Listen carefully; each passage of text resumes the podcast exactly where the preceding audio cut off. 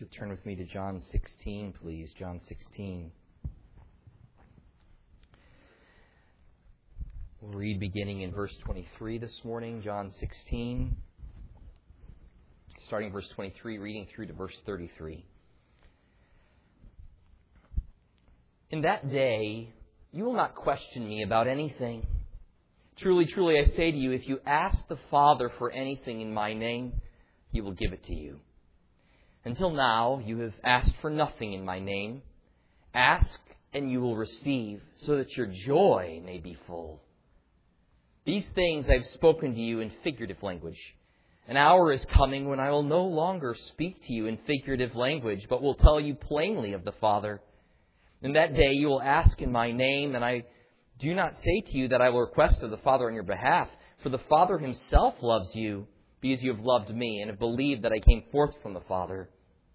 I came forth from the Father and have come into the world. I am leaving the world again and going to the Father. His disciples said, Lo, now you are speaking plainly and are not using a figure of speech. Now we know that you know all things and have no need for anyone to question you. By this we believe that you came from God. Jesus answered them, Do you now believe? Behold, an hour is coming and has already come for you to be scattered, each to his own home, and to leave me alone, and yet I am not alone because the Father is with me. These things I have spoken to you so that in me you may have peace. In the world you have tribulation, but take courage. I have overcome the world. Let's pray together. Heavenly Father, thank you for this glorious text. Thank you for the promise and hope that is present. Thank you for all of the many blessings that are ours in Jesus. I pray that you would help us understand this text a little better this morning. That you give us eyes to see and ears to hear. Pray for those who are currently not Christians, that you would Grant them, in particular, repentance and faith. They would turn from their sin and turn to the one and only Savior, Jesus Christ. Pray all this in His name. Amen. You can be seated. Well, in John 16, verses 20 and 20 through 22, the verses leading up to this passage, Jesus said that the events that his disciples were about to experience could be likened to a woman in the midst of childbirth. They would lament, they would sorrow, but then their grief would be turned into joy. The great pain that a woman experiences while going through labor, while difficult in the moment, is eclipsed by the sheer joy that floods over her when her baby has come into the world so it would be for Jesus' disciples. Jesus' departure from the disciples would cause his disciples to experience untold grief and sorrow.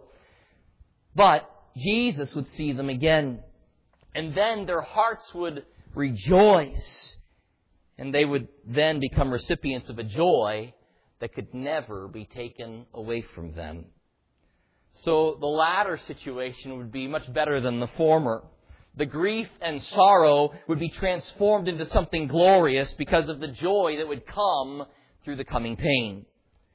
It's wonderful how God provides us on earth illustrations like this, where we're able to make an approximation to a spiritual reality from a physical one.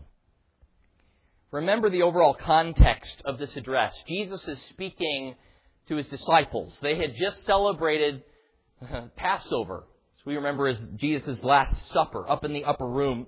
The setting is most likely, there's some debate as to whether or not these things are said in the upper room or along the path to the Garden of Gethsemane. I kind of uh, go with the latter interpretation that they're traveling on the way. And Jesus says, you know, I'm the vine, you the branches. It makes sense that perhaps he was even looking at a vine when he said that, as they're walking towards the Garden of Gethsemane. We have several chapters here that we've been spending in John as Jesus is giving one of his last discourses to these men. He's talking with them en route to his coming arrest. Jesus knows that he has very, very little time left with his disciples, and he desires to prepare them for the events that are impending. But they can only handle so much. And they can only understand so much. So he chooses carefully what he says. He provides them with enough information such that after these events transpire, they will look back and with the gift of the Holy Spirit be able to see very clearly what Jesus is talking about. But not too much information right now since they lack spiritual resources to really understand it and since they were already on the, the brink of being overwhelmed. Jesus is calm because he knows that his teaching ministry will continue even after he is departed, for he will be sending the Spirit of truth who will lead his disciples into all truth. This dialogue between Jesus and his disciples is so very tender. You see the strength of Jesus here. You see his resolve. But you also see this wonderful gentleness. He's wise and discerning. He's just and righteous. And as a result, it's humbling to be in Jesus' presence. Yet simultaneously, it's also comforting to be in Jesus' presence because Jesus is also kind and compassionate and tender-hearted. He's loving and he's forgiving. This should be a surprise to us for Jesus being God in the flesh is perfectly demonstrating the attributes or the perfections of God to everyone around him. Colossians 2 9 says that in him all the fullness of deity dwells in bodily form. How is it possible for such strength and gentleness to be combined? How is it possible for someone to be just and righteous and discerning and wise and yet simultaneously compassionate and loving and merciful and forgiving?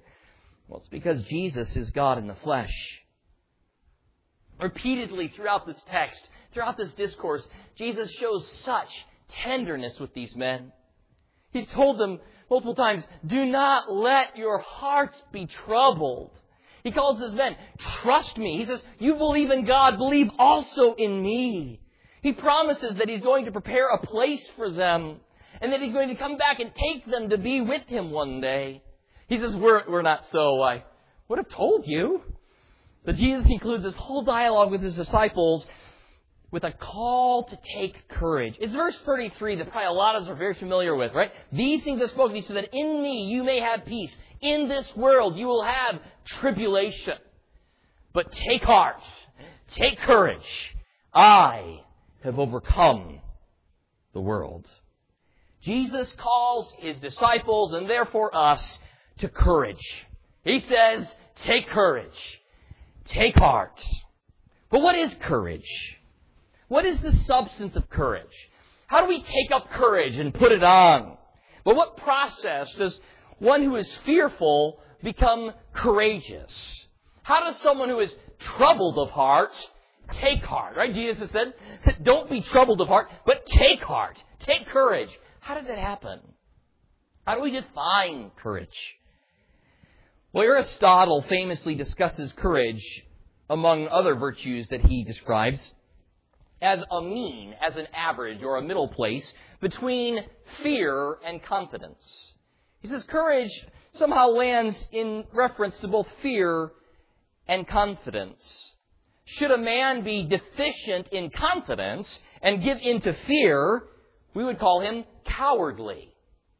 One who lacks confidence and gives into fear, one who is afraid, we would call that a position of cowardice. But should an individual have an excess of fearlessness, we might call him foolish or mad, out of his mind. You see, an excess in confidence might cause him to be a rash individual who's just taking unnecessary risks or things that don't even make any sense. Courage, according to Aristotle, endures fears and responds with confidence in a rational manner for the sake of what is beautiful. So there's a pursuit of what is beautiful, there's a realization of genuine fears, and there's a pursuit of that which is good, true, and beautiful, even though one is in the midst of fear, out of a rational decision to pursue that which is good. There are a few situations that Aristotle points out to having the appearance of true courage, but what Aristotle would say is not true courage at all. For example, a soldier can fight out of fear of the penalties that will come to him if he doesn't fight the enemy. In other words, the commander could say, if you run away from this battle, we will put you to death. Now, in this case, the person continues fighting because at least I have a chance at living if I stay in the fight. If I turn around and run, they'll kill me for sure. All that is is a balancing of two fears. I fear this one worse than the other fear, so I'll go with the lesser fear, not, not the greater fear, right? And Aristotle will say that's not real courage. You're just balancing between fears. Second situation, people experienced in a particular danger might appear courageous, but their knowledge of the particulars results in a lack of fear, perhaps even an overconfidence. If one of us was driving down the road and we saw a high power, you know, line falling down to the ground and it's spittering about, if any of us were to take it upon ourselves to grab that line and somehow rescue some young child who's about to get hit by it, we'd say that was an act of courage. But if the power company pulls up with their big long poles and they move the, move the line out of the way, people who are very experienced with such things, who have no fear of this thing, that's not such a good example of courage. Similarly, we might argue that a fireman who experiences no tinge of fear upon entering a burning building while it might look like courage, it may in fact not be. If he doesn't think he will suffer, he has no potential of suffering any harm or being endangered in any way. A third example is anger. Some people do great acts and sometimes considered heroic or courageous acts out of anger. But again, Aristotle would say that that only has the appearance of bravery. An intense charge of adrenaline might elicits some out of the ordinary behavior, but it's not very rational. You are not deciding to pursue that which is good, true, and just and upright. When a man is angry, he pursues other ends, not that which is good. I'm sure none of you have ever been angry while driving a car before, and have never experienced what might seem like courage, because you no- normally wouldn't be so out, out there with your driving. However, at that moment, are you really pursuing what is good, true, and beautiful. A fourth sort of thing that might look like courage but is not is ignorance. Ignorance can bring about an overconfidence because of a lack of knowledge that prevents any feeling of fear. Throw out there an out, outlandish example. Let's say that a man jumped into a pool, realizes that it's salty, and he starts swimming across the pool, and he gets to the other side. And everyone standing by is like, "Whoa! How did he do that?" And guys like, well, "What's the problem?" Well, that pool is maybe filled with sharks, let's say. But he didn't know there were sharks in the tank. And so when he jumped in, he decided to just swim across to the other side. Other people looking in might say, wow, what a courageous act. But if he isn't aware of the danger below, he's not courageous. He's a fool, right? He's ignorant. That's not true courage. We might add that someone is um, under the influence of substances. If they're drunk, for example, again, those inhibitions that now that are lowered as a result of the drunken state might cause someone to act in ways that they otherwise wouldn't. But again, that's not a rational decision to pursue what is beautiful despite the dangers. What do we see in common with all of these kind of working through what is courage? Well, I think if you combine all these thoughts together and we try to define what is courage, courage involves a rational decision to pursue that which is good while knowing the dangers that are associated feeling reasonable fears regarding those dangers, but nonetheless chasing what is good. Right? So there has to be some experience of fear.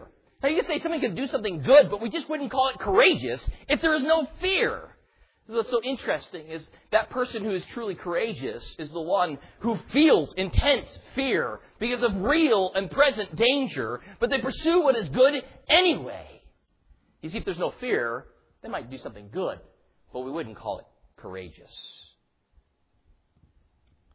So, what is a Christian's courage? At minimum, a Christian's courage involves three facets that I want to walk through with you this morning. Three facets of, of a Christian's courage.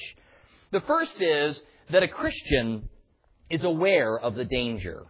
Point number one. A Christian is aware of the danger. Jesus says in verse 33, in this world you have tribulation. Greek word there, thlipsis. Thlipsis. It, it means oppressing. Oppressing. it can be utilized, it's utilized sometimes in the New Testament to refer to like end times eschatological punishments, supreme tribulations. But the word is also used in the New Testament to describe persecutions that come to Christians for the fact that they are Christians. So those are the two things I want to point out quickly for a Christian. Because we know, we are aware of the danger. A Christian's courage is not something where we just pretend that there are no problems, pretend there is no tribulation. Think, you know, on positive thoughts and never imagine that there could be anything evil that might beset us. There are two reasons for which we ought to expect difficulty, that we ought to expect thlipsis, pressure, pressing. The first is because we live in a fallen world. There's a danger associated with living in a fallen world. Now, there was not a danger associated with living in the Garden of Eden before the fall, right? But there is a danger associated with living in a fallen world. There will be pains which everyone experiences due to living in a fallen world, which is itself to come under judgment. And so we must not be ignorant or unrealistic in our understanding of the world. We ought not set unrealistic expectations regarding the difficulties that we will face. This is one of the problems among many that the health and wealth gospel has, right? They set up unrealistic expectations regarding the world that we live in. And while we're looking forward to the day when God sets up the new heavens and new earth, we're not there yet. This world has troubles. There are difficulties that all of us will come in contact with. Some of us have dealt with horrible diseases within either our own bodies or within the bodies of our family or friends or loved ones. And certainly we've had moments like, why Lord? Why me? Why them? Why is this happening? And sometimes the answer truly is, we live in a fallen world. And there is sin and sickness and disease and difficulty and trial that is common to the human experience. What it reminds us is this is not our home. That while God created a good world, it has been subjected to corruption due to sin, due to the fall. We must take the world as it is, created good by God, but fallen. And understand that it is nothing but the sheer grace and mercy of God that this world is not worse than it is. We often think of all the horrible things within the world, but have you ever been befuddled by how many good things are present in the world? Sometimes we ought to flip that around a little bit and go, you know, yeah, maybe I've been diagnosed with cancer, but I wasn't, I, you know, I wouldn't be guaranteed this many years of life. Thank you, Lord, for what you have given me. Oftentimes we think we're owed something more than what we've been given. Realize it is nothing but the sheer grace and mercy of God that the world is not a whole lot worse than it is right now. So there's the danger of living in a fallen world. But there's also, for us as Christians, that danger is associated with all people. But there's a danger particular to Christians. And that is the danger of living as a Christian in a fallen world, right? All people living in a fallen world will see danger, but there's a particular danger that comes to Christians who live in a fallen world. There will be pains which Christians experience particularly because we have defected from the fallen world and we have pursued Jesus. All those who desire to live godly will suffer persecution. We have not been promised no trouble. Quite the contrary, we've been guaranteed that we'll see trouble. Philippians 1.29, to you it has been granted not only to believe in His name, but also to suffer for His sake. It has been given to you as a Christian. Jesus says in the Sermon on the Mount, Matthew 5, Blessed are you when people insult you and persecute you and falsely say all kinds of evil against you because of me. Now recognize people do evil and mean things for all kinds of reasons. Sometimes they do it because for whatever reason they just don't like you. And they will treat you horribly and bully you and make fun of you. But here Jesus says there's a particular sort of blessing attended to those who get that kind of persecution because of Jesus. Because they see a likeness of Jesus in your life, and as a result, the world comes after you. The Christian is not one who sticks his head in the sand and pretends that there's no difficulties. We don't grow numb to sorrow or unfeeling to pain. The Bible doesn't say, just pretend it's not there. That's not the biblical description of how we deal with suffering and pain. It is real, and the Bible presents a real world to you as it relates to pain and sorrow and difficulties and provides us with a context for understanding sorrow and difficulty and pain. And also a wonderful hope that one day it will be dealt with. Right? As a matter of fact, I, I wonder about atheists, how they interact with pain. Now, atheists love to bring up this subject of pain for Christians because they think that somehow it speaks against God. But my question for them is, why do you even care? I mean, if pain, if there is no God at all, if everything's just a chance, you know, everything's just a, a materialistic chance, then why are you objecting to it? What's there to object to? Where do you feel this sense of justice or this feeling that there's something wrong? Where does that come from? You see, for us as Christians, we know there's something wrong. It's called sin. And the good news is that one day God will deal with it. Ultimately and finally. The groundwork for that has already been laid through his son. 1 John 3:13 Do not be surprised, brethren, if the world hates you. Don't be surprised. I wonder how many times we need to remind ourselves of that. Sometimes we forget it, right? It's like, why are they being so mean to me? it's like, don't be surprised, brethren, if the world hates you. The world being a hateful place hates people in general. But certainly, if you live for the Lord, it will hate you with a greater intensity. 1 Peter 4, 12 and 13. Beloved, don't be surprised at the fiery ordeal among you, which comes to you for your testing, as though some strange thing was happening to you. But to the degree that you share the sufferings of Christ, keep on rejoicing, so that also at the revelation of his glory you may rejoice with exultation. Do not be surprised. So the first element of this idea of courage is knowing that as a Christian we are aware of the danger. Both the danger of living in a fallen world and the danger of living as a Christian in a fallen world. And may all those trials just drive us ever nearer to Jesus. Amidst all the waves and trials and difficulties, may it cause us to cling to what is the only anchor of our soul, Jesus. So Christian courage knows trials and tribulations and difficulties and troubles. But Christian courage finds peace and takes up courage in at least two assurances. And these are my other two points. There's at least two sources of confidence. So as I said, courage, there has to be fear. So there is real trouble and there is genuine fear associated with those troubles. But there's at least two confidences that a Christian has that allows them to pursue what is good, true, and beautiful in the midst of the fears and troubles of this world. The first, or point number two, is that a Christian is confident of God's goodness. A Christian is confident of God's goodness. And I kind of want to break this into two, two big categories. A lot of systematic theology, you talk about who is God. There's usually kind of two big categories you try to group everything else about God into. The one is God's greatness, and the other is God's goodness. So let's first of all talk about the greatness of God, our Father's greatness. How do we have courage in the midst of these trials and difficulties and fears? We trust the sovereign God. That's how we have courage. We trust the one who is in charge. Now, the disciples have had questions and inquiries throughout this entire dialogue.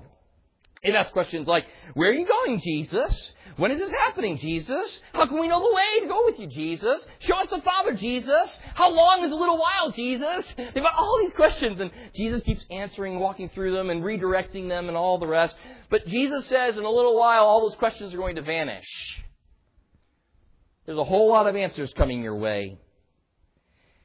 Jesus has such a calmness. Imagine, this is the night. This is the very night in which he's about to be arrested. This is the very night in which he's going to be betrayed. He's going to be handed over to Roman authorities. And he shows such a coolness and confidence in his interaction with these men. Why? Because Jesus knew everything was going according to God the Father's plan. He trusted in his sovereign Father. He knew that everything was happening exactly as it was supposed to. He knew that he was about to depart from the world and to return to his Father. Jesus then says that the soon to transpire events are actually going to leave his disciples in a better position. He says, You will now have direct and confident access to God the Father because of what I'm about to do. We need to pause there for just a minute. How often do we think about what a great privilege and honor it is to be able to talk to God? How often do we ponder that? If you wanted an audience with the President of the United States, how many people do you think you would have to go through to even have the question listened to and considered? How many people do you think it would require for you to ask for an audience with the President of the United States? How many of you think, if you even went through all of that, you'd actually be granted an audience with the President of the United States? And if you were, how many of you think you'd be given a second opportunity, or a third opportunity, or a fourth opportunity, or, hey, let's set up a daily meeting, Mr. President? How many of us are going to be afforded that? Or, you know what, every hour would be actually more my taste. It would be great if we could talk. How, how many of us would be granted such a thing? Sometimes you find this even within corporations, right? I mean, how many of you, if you're at a big company, have direct access to the CEO of the company? Some people like laugh at that, you know, like I have to go through like 18 people to get to that guy. And even then, I probably wouldn't get an audience with him, right? Jesus says, as a result of what he's about to do, how, and here's the question how much greater is God that we can enter into his presence? This question is even asked in the Old Testament, you know, who can ascend the hill of the Lord? Who can approach God? Who can come up to God with requests and petitions and rejoicings? Who can enter into His presence? And the answer is the one who is cleansed of sin, the one who has been made holy. But as soon as you hear that answer, you're just like, ouch, because I don't qualify. How can I approach God? I'm a sinner and He's holy. Consider the Old Testament structure of even the temple, right? several different outer courts, Gentiles on the far outside, Jewish women allowed to come in a little bit closer, Jewish men a little bit closer, the high, no, the priests a step closer into the holy place, and then there is the Holy of Holies, where the high priest enters once a year. Sin has separated man from holy God. But marvelously, through the work of Jesus, we read about this in the end of Matthew, when Jesus is crucified and dies, and his, his blood is shed, the veil in the temple tears from top to bottom. And now access is given to all who are in Christ to come boldly into God's presence, to have confident, direct access to God. It's not because of who we are or what we've done, but because of who Jesus is and what He has done on our behalf. Jesus explains, you have direct access to God the Father in my name, and God will receive you. And you don't need to go through rituals, and you don't need any intermediaries. No petitioning of saints or Mary or any of these things. You personally have direct communion with God through Jesus Christ. John MacArthur says it well. One of the horrendous falsehoods of the Roman Catholic Church is that God is indifferent and harsh, Jesus is committed to justice, but Mary is compassionate as are the lesser saints. Thus, an appeal to them is best. That is a lie. Since believers have direct access to their Father, who loves them because they are in Jesus Christ, who also loves them perfectly. I love what Jesus says here. He says, You can go right to your Heavenly Father, right to Him, because of what I've done. Because of what I've done, you can go right to God your Father directly. So this soon coming uh, sorrow will be followed by the joy of unhindered and free access to God the Father. How do we have confidence? Because we know at any moment of any day we can have a direct relationship and communion with God our Father. We now bring requests directly to the Father in Jesus' name. By the way, our practice of praying in Jesus' name, we're saying those words at the end of prayers, is not just some perfunctory ritual that we go through, and it's not some magical mantra, like if you don't say in Jesus' name, then the prayer isn't valid. It's not something like that. Why, why do we say this? Why do we say, I pray this in Jesus' name?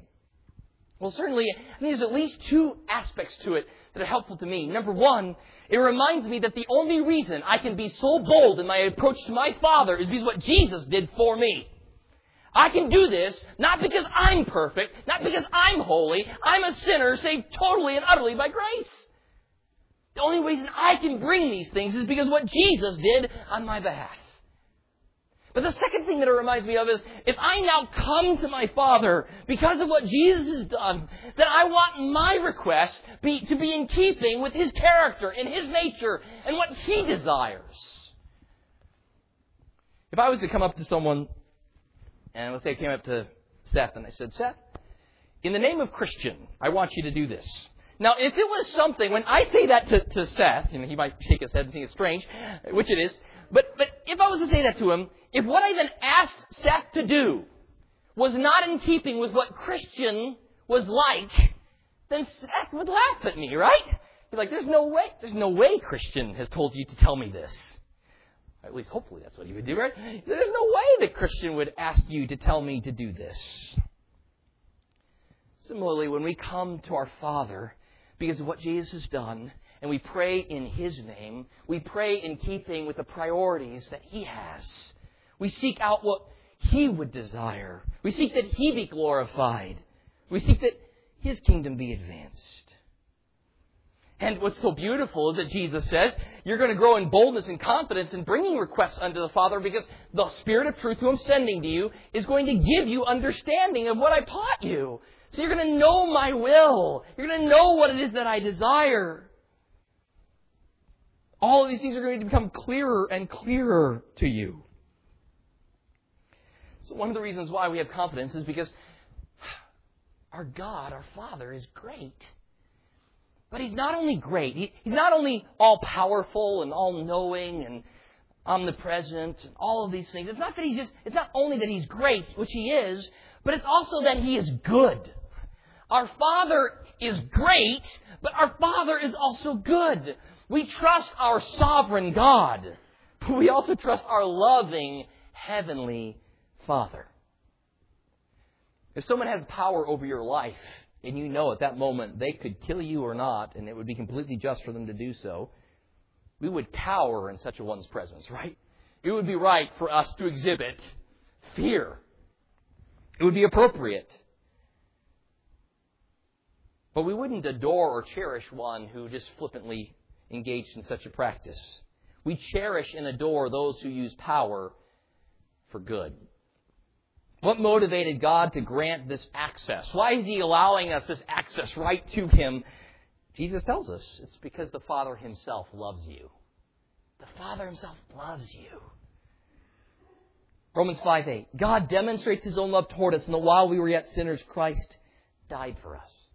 I do believe that God, in some sense, loves the whole world, indiscriminate, all people. I believe He does, in some sense, love everyone. But there is a special sense of God's love for those whom He has saved a special love that he has for those who believe in and love his son. 1 John 4, 9, and 10. By this the love of God was manifested in us, that God has sent his only begotten son into the world so that we might live through him. In this is love. Not that we loved God, but that he loved us and sent his son to be the propitiation for our sins. Any time a Christian might have cause to doubt the love of God, may I just dearly implore you, think of the cross. Anytime you question it, you look to Jesus. God has demonstrated publicly forever how much He loves His children. He gave up His own Son on their behalf. And Jesus says that God the Father not only loves to listen to you, but He is delighted to answer your prayers. Why? That your joy may be made full. God is delighted to listen and answer that our joy might be made full. This completed joy comes out of the context of a praying life. J.C. Ryle says, of all the list of Christian duties, there is none to which there is such abounding encouragement as prayer. He's saying, of all the things that we're called to engage in, he says, you can't find anything that's called out for as much as prayer is. Prayer is repeatedly, thoroughly throughout the scriptures encouraged that we engage in.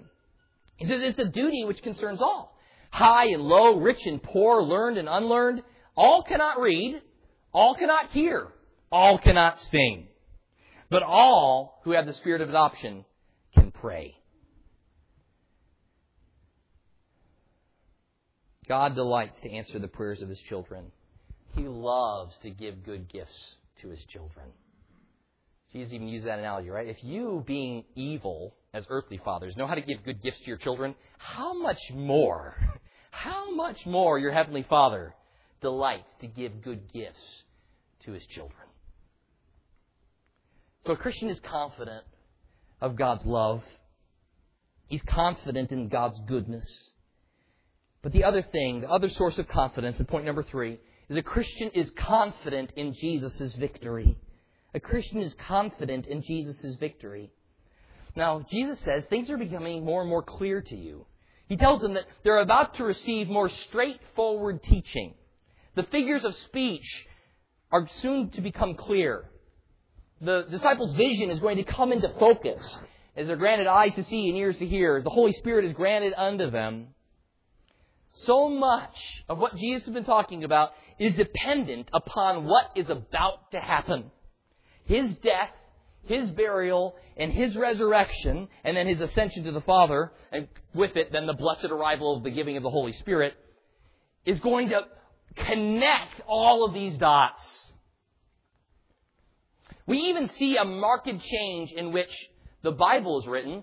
Consider this reading the Gospels versus reading Romans or reading 1 Peter, reading 1 Timothy.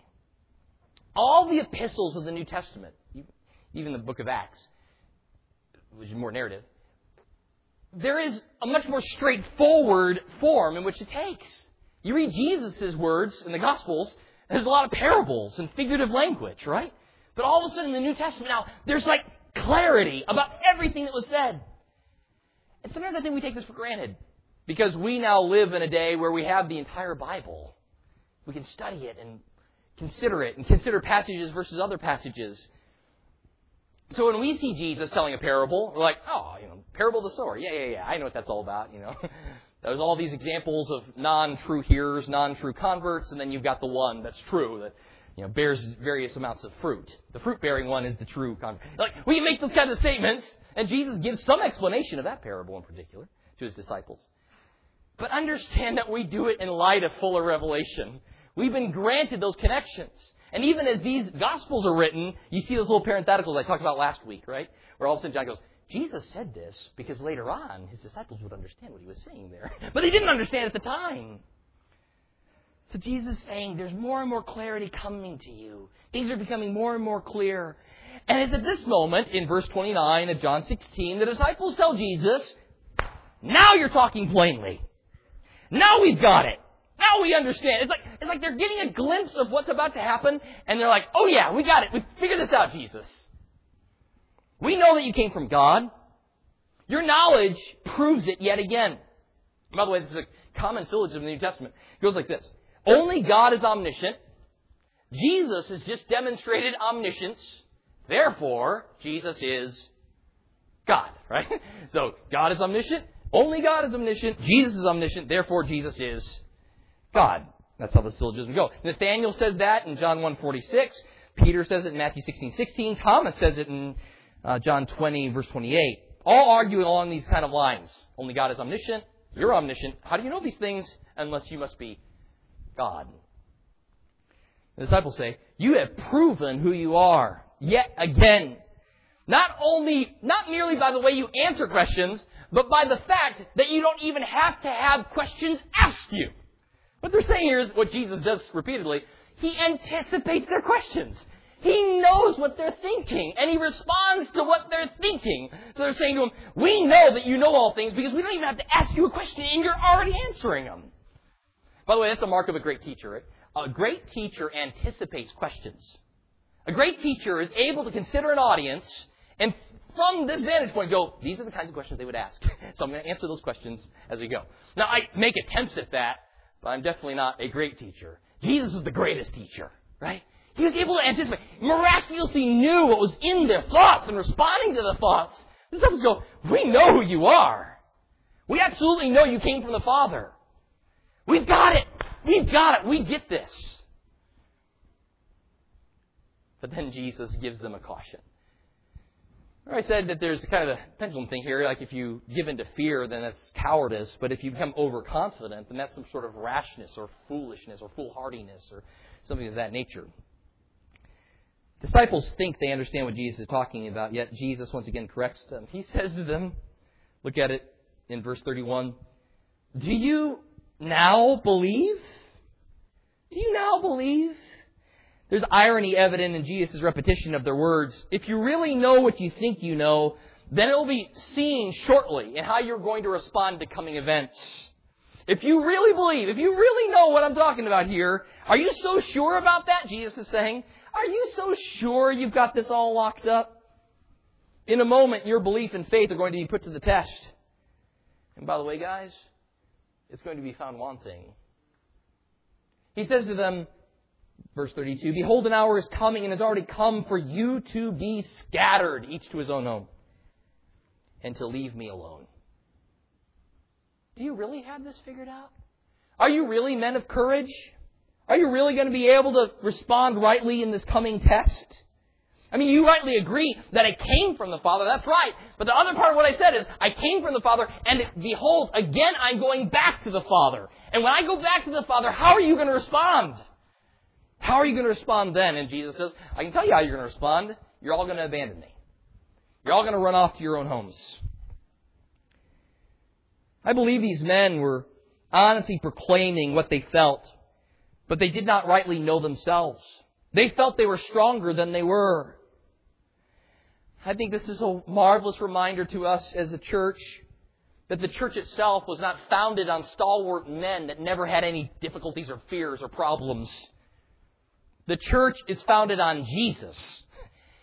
And then the church is an expression of what He can do through weak and frail vessels. What can Jesus do through men who are frail and faulty and error prone and sinful and hard headed and prideful and arrogant, and you add in whatever else you are? I believe these men honestly were proclaiming what they felt, but they didn't rightly understand who they were. They felt they were stronger than they really were. This is where the secret of, you know, true spiritual maturity is humility. It's forsaking trust in yourself. Yet Jesus tells them, I won't utterly cast you off. He does at least two things in these words. He, he tells them to beware of overconfidence. Uh, is your faith really ready for what's ahead of you? But then he also doesn't want them to despair. He's even after they desert, even when they all leave him, don't worry guys, I'm still gonna win. My victory isn't dependent upon how wonderfully faithful you guys are. Praise the Lord, right? Praise the Lord that God's victory is not dependent on my faithfulness. Even when we are faithless, God remains faithful, for he cannot deny himself. You see, Jesus will be victorious. Things will get worse before they get better, but the worsening will lead to great good. In fact, Jesus' departure and seeming defeat would actually be his triumph. It would actually be his victory. It would actually be his conquest. At the moment in which it seems like all is lost, everything, everything is actually won.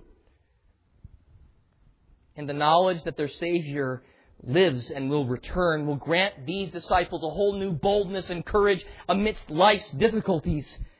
You see, the disciples at that moment already knew that God is good, but now they had the most tangible expression of His love and goodness and His victory as Jesus would go to the cross, be buried, and then rise again from the grave.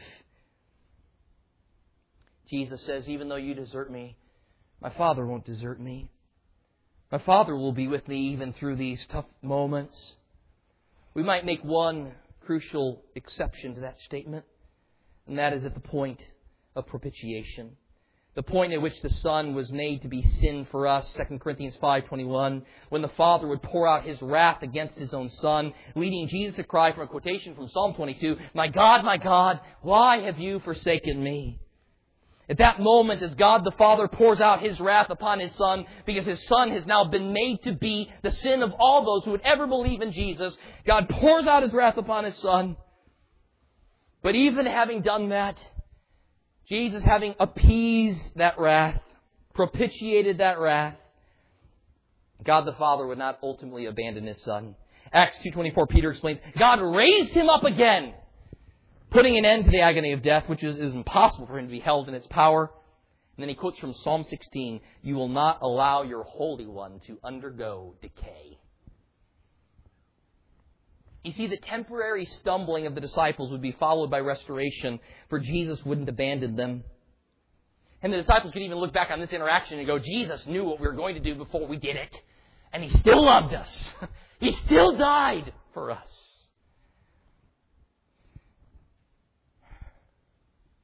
He bids His disciples to take heart to be courageous. Verse 33, for I have overcome the world. Not we have overcome the world. I have overcome the world. Jesus says, look to me. I've overcome it. That's how you find courage. You look to me. I'm victorious. You see, it's not about the champion in me or in you. It's the champion outside of all of us that is Jesus. It's like David and Goliath, right? David, in a sense, is a Christological picture. He goes down, and when he defeats Goliath, all of Israel wins. Right? The purpose of that story is that Israel needed a champion, someone to defeat the troubles and trials and difficulties before them. They couldn't handle Goliath. And in a much bigger way, none of us is fit to handle sin or death or Satan. But greater is he who is in us than he who is in the world. Jesus defeated Satan and sin and the grave. This is why I love the nature of the Oak Ridge Christian Academy golf tournament. It's a scramble. I can be the absolute worst player on my team, which I am. I slice and hook and I put the ball everywhere but towards the hole. But all I need is one champion on the team. Just one man. Give me one man who knows how to play golf. The rest of us will be a bunch of jokers. That's it. But if there's one man who is able to play the game of golf and put the ball into the hole, we win. The team wins. The lousiest player could get a trophy. That's how it is for us. It's not about how great the team is. It's about the strength of the champion. It's about Jesus. And so Jesus says, in this world you have trouble, but in me you have peace. Take heart, take courage, look to me, I'm the champion. And all these things, Romans 8, we overwhelmingly conquer through Him who loved us. I'm convinced neither death, nor life, nor angels, nor principalities, nor things present, nor things to come, nor powers, nor height, nor depth, nor any other created thing will be able to separate us from the love of God, which is in Christ Jesus our Lord. One principle brings about two results. What happens to your master will happen to you. That's the principle. What happens to your master will happen to you. So here's the first result. You will be persecuted. You will suffer. Jesus suffered. You will suffer. But here's result number two. You will overcome because he overcame. You will conquer because he conquered. I must close with a look at the blessed transformation of the Apostle Peter.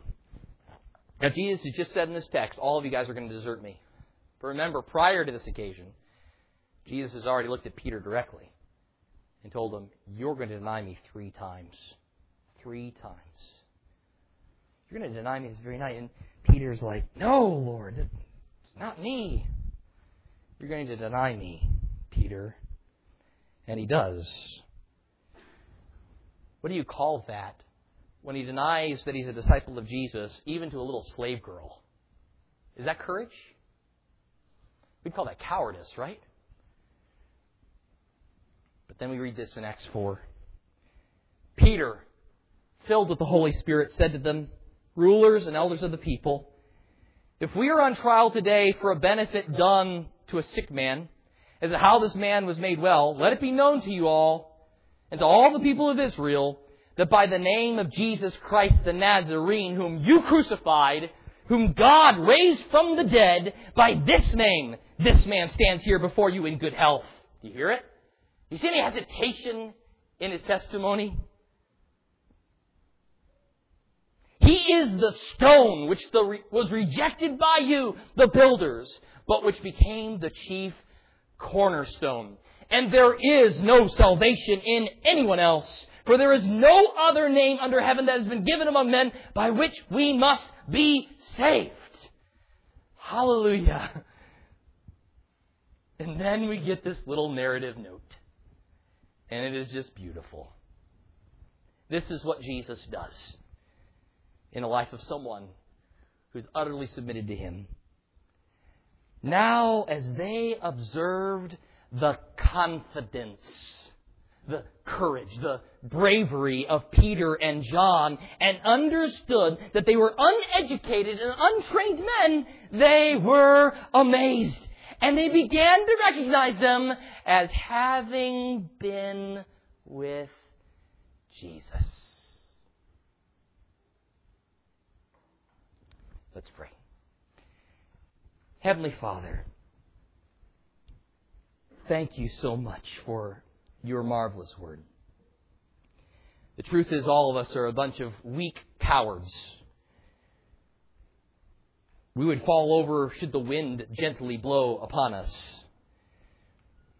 We are weak and frail vessels, and the only hope we have to exhibit true Christian courage is that we recognize our weakness and frailty, that we remember your goodness, and we look to the champion, Jesus, who did what none of us can. I pray, Lord, that you would make that all the more real to us today. That we'd stop trusting in ourselves, that we'd stop ignoring troubles and difficulties, that we would face them head on, but not in our strength, but in yours. May you be honored, we pray, in Jesus' name. Amen.